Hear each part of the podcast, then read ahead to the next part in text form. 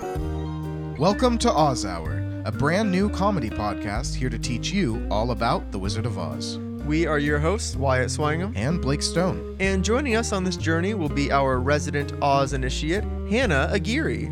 Hi, I don't know anything about Wizard of Oz. She sure doesn't. But through this podcast, Hannah and you, dear listener, will learn everything you never knew about The Wizard of Oz. We will be starting where it all began, with the 14 book series written by L. Frank Baum and published between 1900 and 1920. And that really is just the start. With the 1939 feature film starring Judy Garland, stage adaptations, lost footage, Wicked, and myriad other adaptations, we have a long and possibly yellow brick road ahead of us. So, come and join us every other week as we drink our way through a children's book series written 100 years ago.